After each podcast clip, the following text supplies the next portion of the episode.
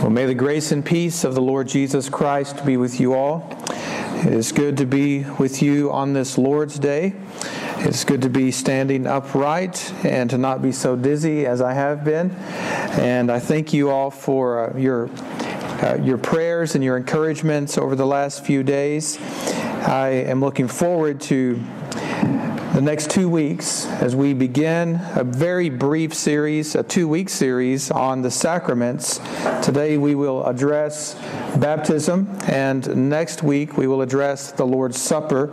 So, two uh, very basic but important sermons on the important practices and doctrine of the sacraments, baptism and the Lord's Supper.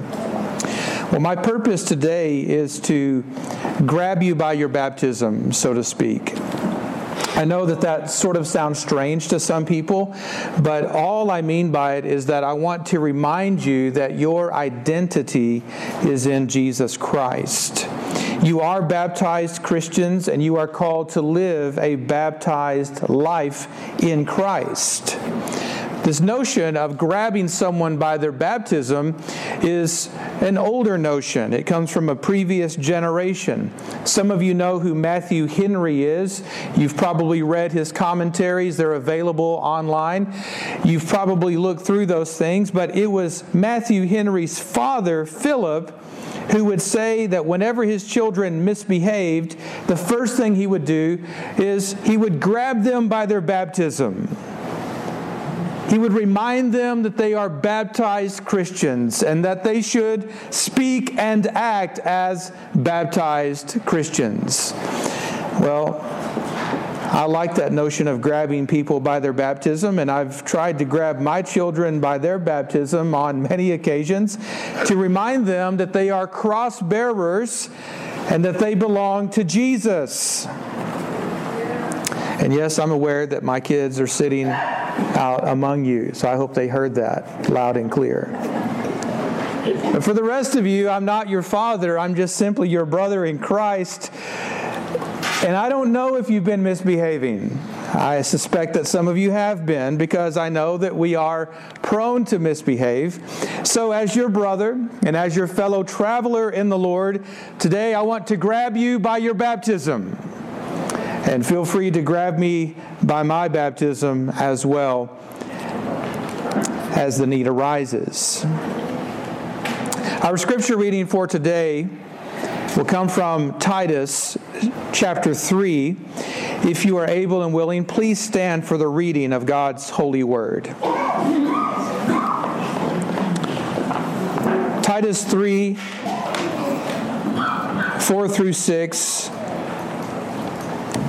Hear the word of God. When the goodness and loving kindness of God our Savior appeared, He saved us, not because of works done by us in righteousness, but according to His own mercy, by the washing of regeneration and renewal of the Holy Spirit, whom He poured out on us richly through Jesus Christ our Savior. The word of the Lord. Thanks be to God. May God add his blessing to the reading, the preaching, and the hearing of his word. And all the church says, Amen. You may be seated. What is baptism? Baptism is one of the deep mysteries of the Christian faith, but it is a deep mystery that all Christians have in common. The scriptures teach us that there is one Lord, one faith, one baptism. Our common, ancient, future faith is what brings us together around Christ.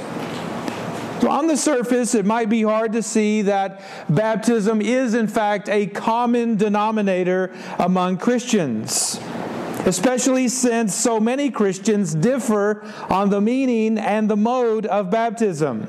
So, for example, some Christians teach that we must believe because we were baptized, and others teach that we must be baptized because we believe. And then some Christians baptize infants and children, and then others only baptize adolescents and adults. Some baptize with lots of water, and then others baptize with a little water. So we have all of this sort of surface level diversity. And if we're not careful, we'll be tempted to divide from one another over those surface issues.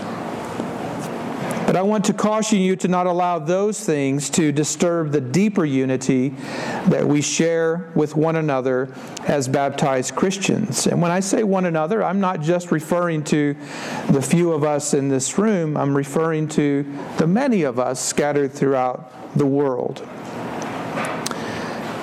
But more importantly, it should not disrupt or disturb our common identity in the Lord Jesus Christ the way we practice baptism, what we believe about baptism, the amount of water we use, or whatever, should not be the thing that identifies us. What should identify us is that baptism puts us into Christ. And that's what's fundamental. So, on the surface, there are many differences, but one thing all Orthodox Christians agree on is that baptism is a status changer. Baptism does something, or something happens in baptism.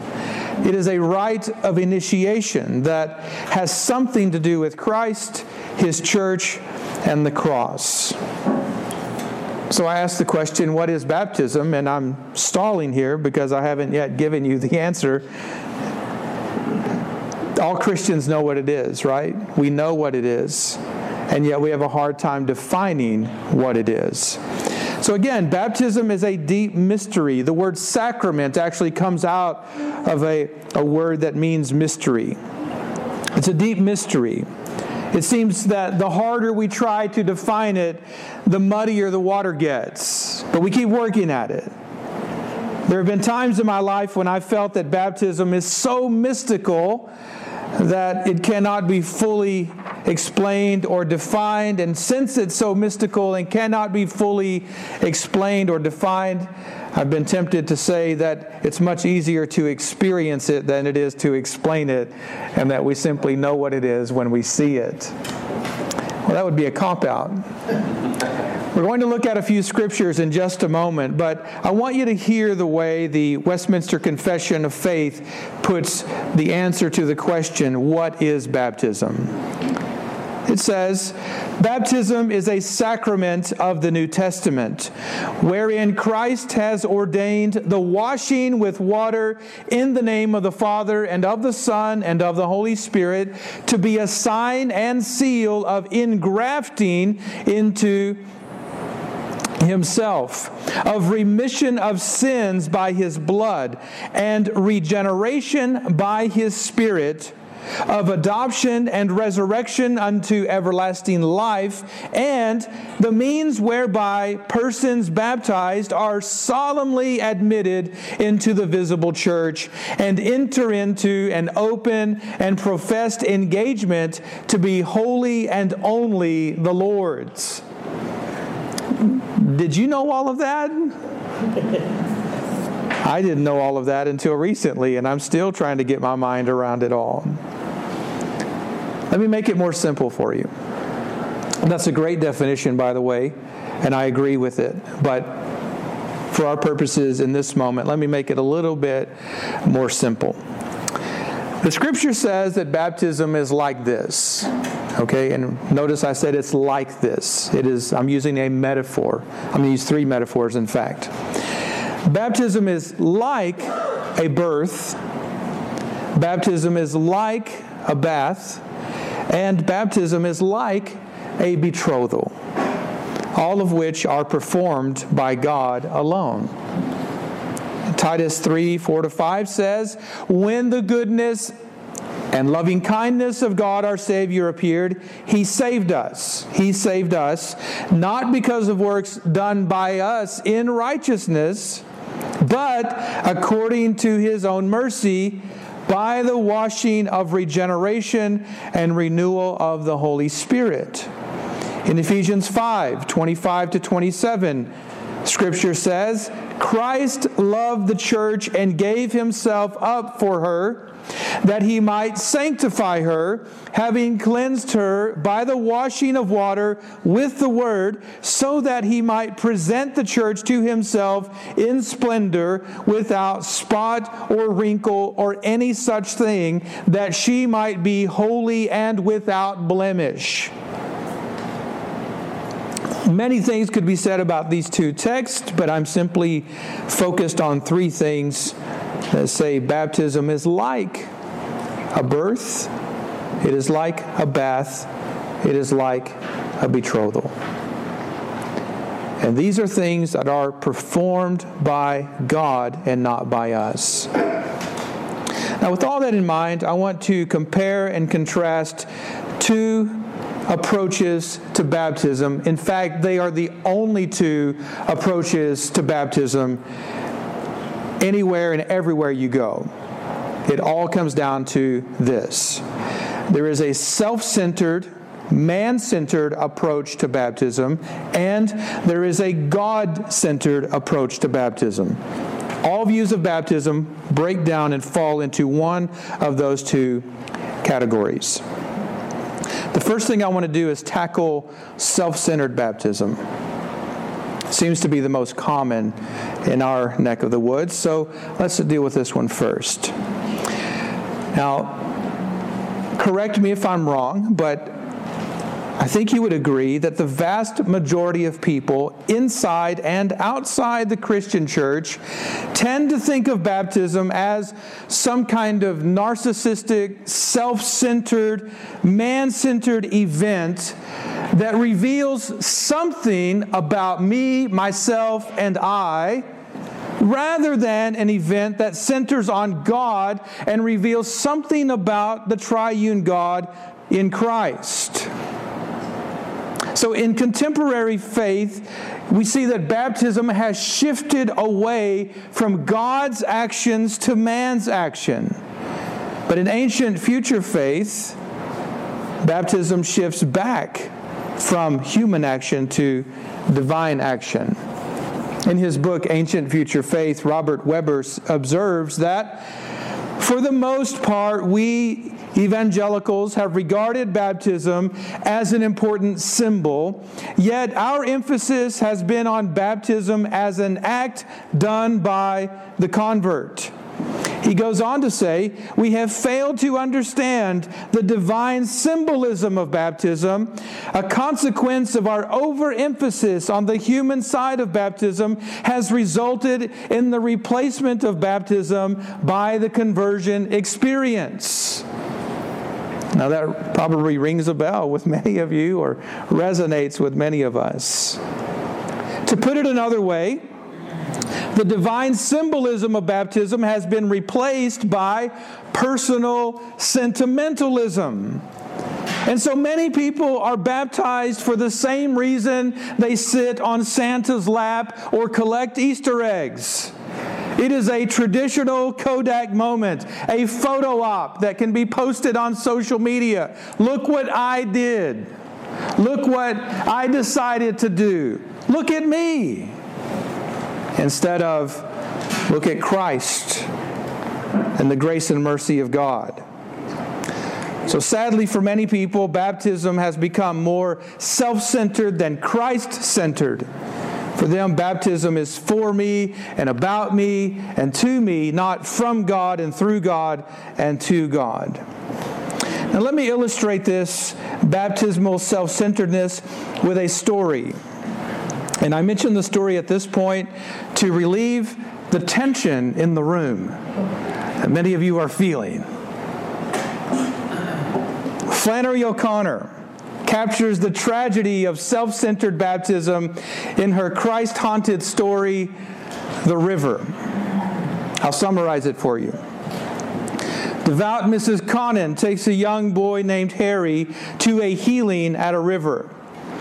When a preacher named Bevel invites sinners into the kingdom of Christ, Mrs. Connin leads Harry to the water's edge, hands him over to the preacher.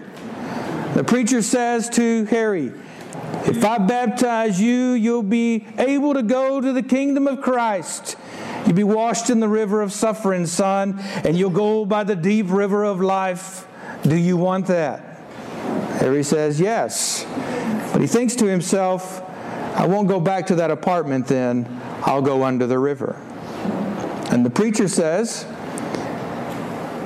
You won't be the same again. You'll count. And without warning, he plunges Harry into the muddy water and jerks him up and says, You count now. You didn't even count before. The little boy was too shocked to cry. He spit out muddy water and rubbed his wet sleeve into his eyes and over his face. Dissatisfied with the results of his baptism, Harry decides to take matters into his own hands.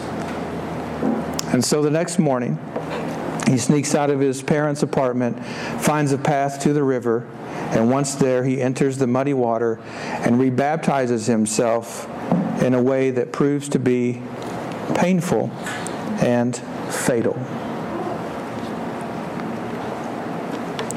Now, that's just a fictional example of the way baptism is treated as a self centered event that reveals more about the unholy trinity of me, myself, and I than anything else. But in case you think things like that don't happen, let me show you that truth is, in fact, stranger than fiction.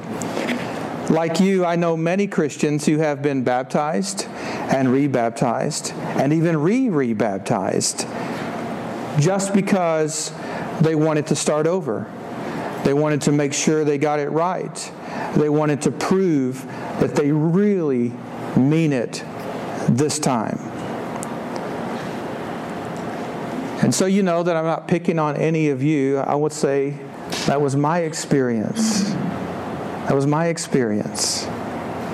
The first time I was baptized, I did it because of something a kid at a church told me. We were walking out of a Sunday school class, and in the time it took to get from Sunday school to the auditorium, he had convinced me that I should get baptized, and here's how it went. He says to me, I'm getting baptized today. And I said, Really? He said, Yeah. Have you ever been baptized? And I said, No. He said, Oh, you got to get baptized because if you don't get baptized, you'll go to hell. He said, You don't want to go to hell, do you? And I said, No. And he goes, Then you got to get baptized. I said, I don't even know how to get baptized. He said, Just do what I do. At the end of the sermon, we're going to sing a song, The Invitation. You'll see me go down to the front to the preacher. You come down and just do what I do. Okay. I don't think I told my parents about it. But away we went. Invitation song came, and I made a beeline down. Notice my brother was right behind me. I guess he overheard that conversation and didn't want to go to hell either. the crazy thing about it all is it was all planned for him. His grandfather was standing there. The preacher was there. Everybody was so happy. He was making the best decision of his life. And then there we are just nodding and doing what he did. Yes, we confess whatever he confessed. Yeah, okay, yeah, yeah, we want to do this. And none of that sat well with me. I struggled with that for years, thinking back on what was that craziness about. And in that tradition, you were supposed to be anxious about your baptism and uncertain about it because who are you, by the way, to get it right? Did you understand what you were doing? Were you really committed? all of those things. So it was an anxious time. I think I was only 12 or 13 when that happened. And I knew something was weird about it when I told my junior high teacher who attended that church, guess what? I got baptized this week. And she's like, really? I was like, oh, that's not the response I expected. well, the second time I was baptized, I did it because I was older then by six years, and I was reading the scriptures, and I felt convicted about sin in my life, and I knew I needed to make real changes. And I also knew that if you make real changes, and if you've been that messed up for that long, you got to start over. And since I already had so many doubts about my first baptism, I thought, it's best to start with a clean slate. Let's remove all doubt and get it right one time for all time. And so I called a friend and a fellow student and asked him to baptize me. It was winter we were locked out of the church, so he called the custodian who let us in. We didn't tell anybody what was going on. We snuck up to the baptistry. I was baptized with one witness and one person performing the baptism. And then we walked home in the freezing cold with icicles even forming in my hair. But I actually felt better knowing that I had done the right thing for the right reason for the last time in my life. And I've resisted other temptations for rebaptism ever since. Now, the problem is this I can laugh about it now. It doesn't concern me at all uh, that those things happened, except I don't want them to happen again to other people. Um, but the problem is this I hadn't really done the right thing, you see? And I hadn't really made good decisions. I was acting independently, apart from the ministry of the gospel, apart from God's appointed means, apart from ministers of the gospel. We didn't have any of that involved. And I could go on to tell you other stories about secret baptisms and and private baptisms and all kinds of rebaptisms and crazy things that happened because we were sort of wheels off when that with all, all those things. Now, I want to say this we meant well. We really did mean well. And I think the people around, around us meant well. But fundamentally, by making baptism about me, myself, and I, we were all missing the point of baptism altogether. It is not a self centered event that reveals something about me, myself, and I. It doesn't show how committed I am, or how wise I am, or how ready I am to get saved, or how smart I was to make the most important decision of my life. I've learned since then that really the only thing baptism reveals about you and me is that we are sinful people in need of God's saving grace, period. It doesn't show how committed you are, but it shows how committed God is. So, baptism reveals so much more about the triune God than it reveals about ourselves. And that's what I want us to focus on for the remainder of this message today. Now, I understand that one of the hardest things for people who are Christians in the Bible Belt, especially to do, one of the hardest things for us to do is to admit that we were wrong, to admit that maybe we didn't understand, to admit that we need to change. And specifically on this topic of baptism, I, am also aware that it is so incredibly difficult for us to admit that our view, our man centered view of it, was wrong. Because when we change our minds about that, we are not only bucking uh, our own personal convictions, but then we're having to go against family tradition and church tradition and cultural tradition. We're having to change all kinds of things. And I understand how difficult that can be as someone who has gone through that process. It takes some of us longer than others to come around. So let's be patient with one another. But I'm still going to just give you fair warning. I'm going to keep nudging you on this. I'm going to keep trying to nudge you towards a God centered view of baptism. And I just want you to be ready for it, okay? Not so you can defend yourself, but I just want to be fair to let you know it's going to come up every once in a while, like today. Here's what I want you to learn about baptism today God centered baptism. Baptism is a God centered event that reveals something true and beautiful and good about the Father, the Son, and the Holy Spirit. And what does it reveal? It reveals that God wants me and you to be His children. And so He writes His name on us. In baptism, we give up our names to Christ and we receive the name of the Father and of the Son and of the Holy Spirit. Now, I know all of you like movies. One movie I really like is Toy Story 2. You remember how Woody gets taken captive by Al, the chicken man, and he's carried away from his family and friends, and he ends up in a faraway place where he happens to be treated like royalty.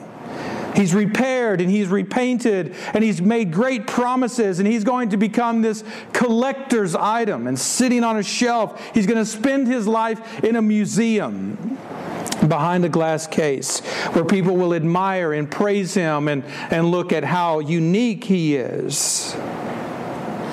His friends are concerned about him, and so they risk everything to go and find him. They want to rescue him and bring him home.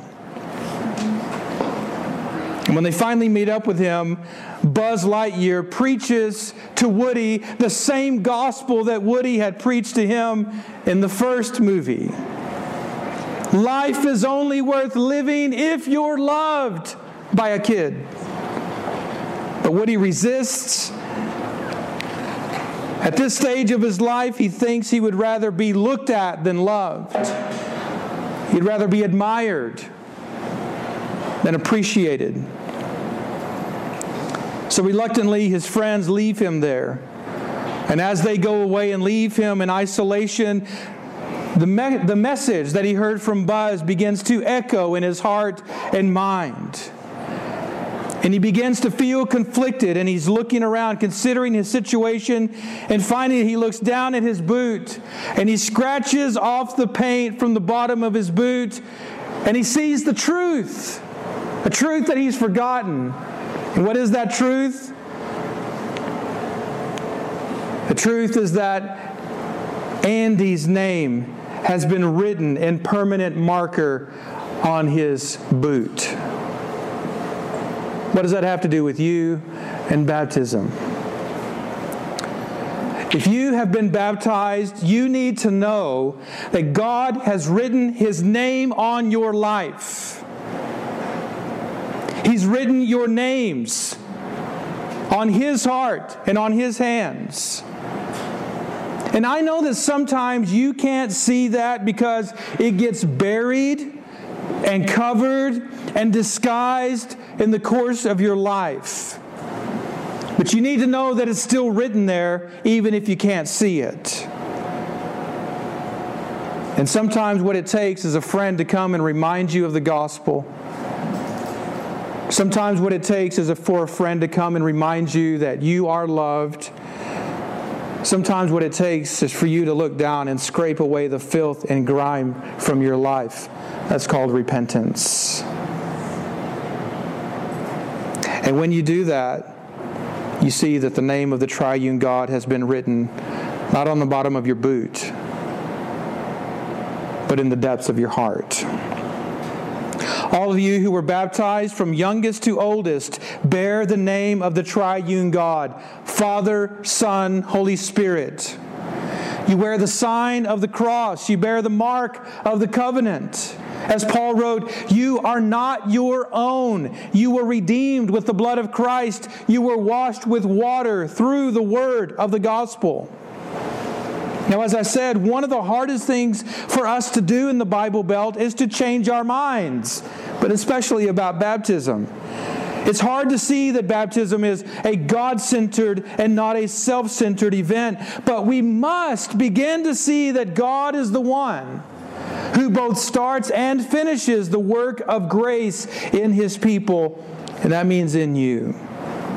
God has always revealed to himself through water in one way or another.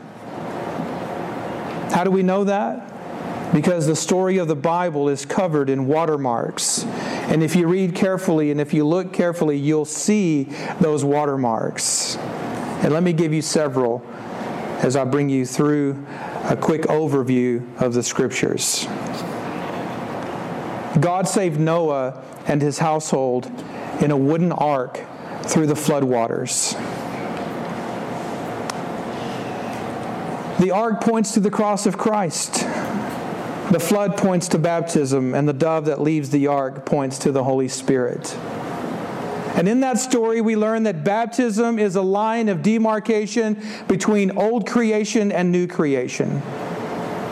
The Israelites were baptized into Moses in the cloud and in the Red Sea.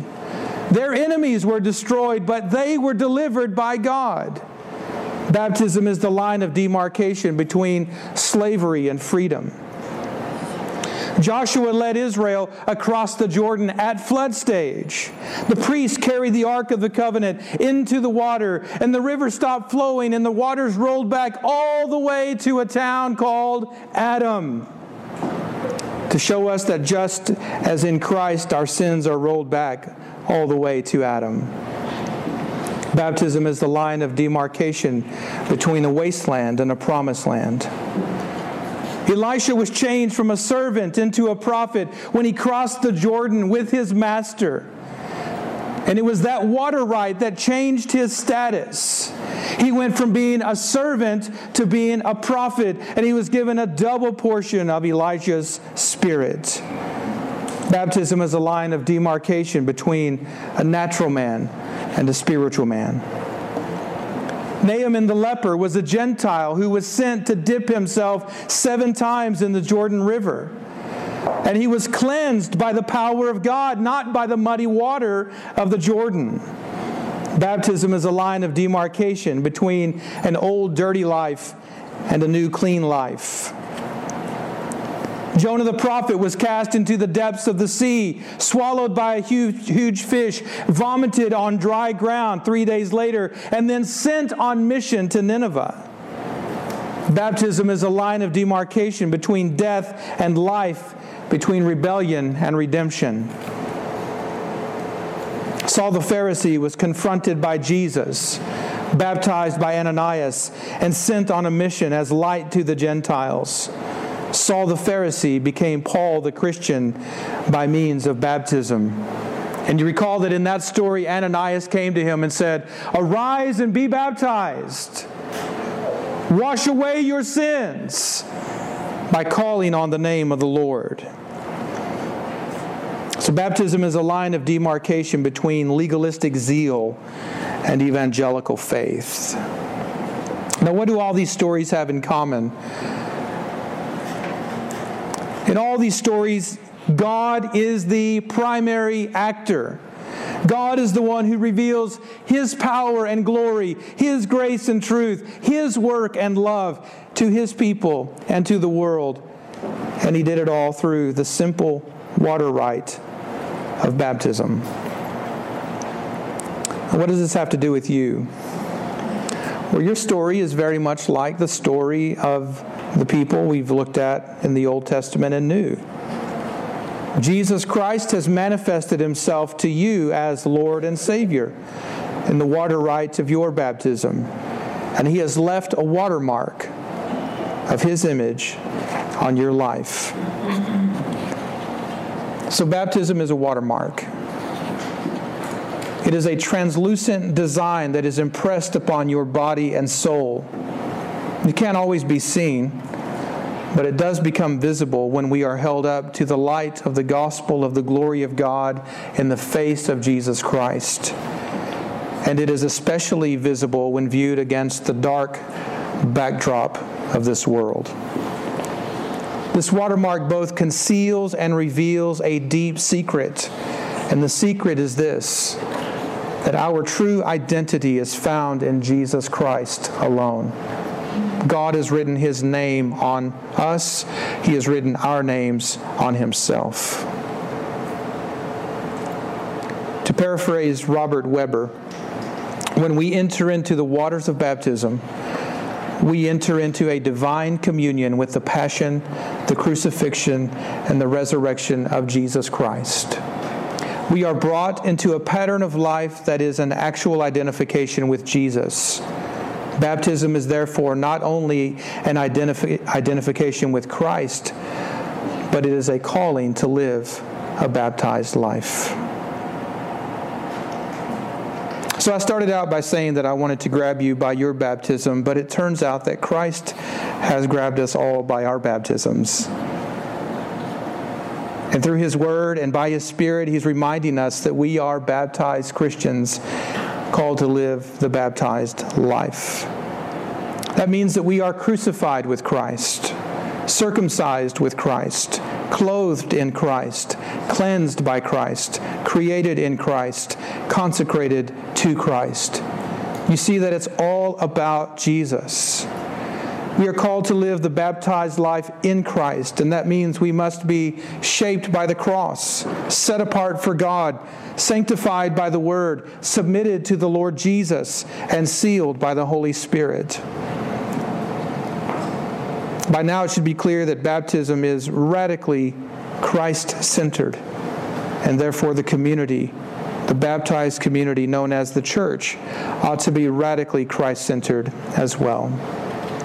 So I exhort you in love to live and move and exist as baptized Christians in such a way that Christ may be revealed in you for his glory and for the good of other people in your daily life, in your speech, your action, and in your relations.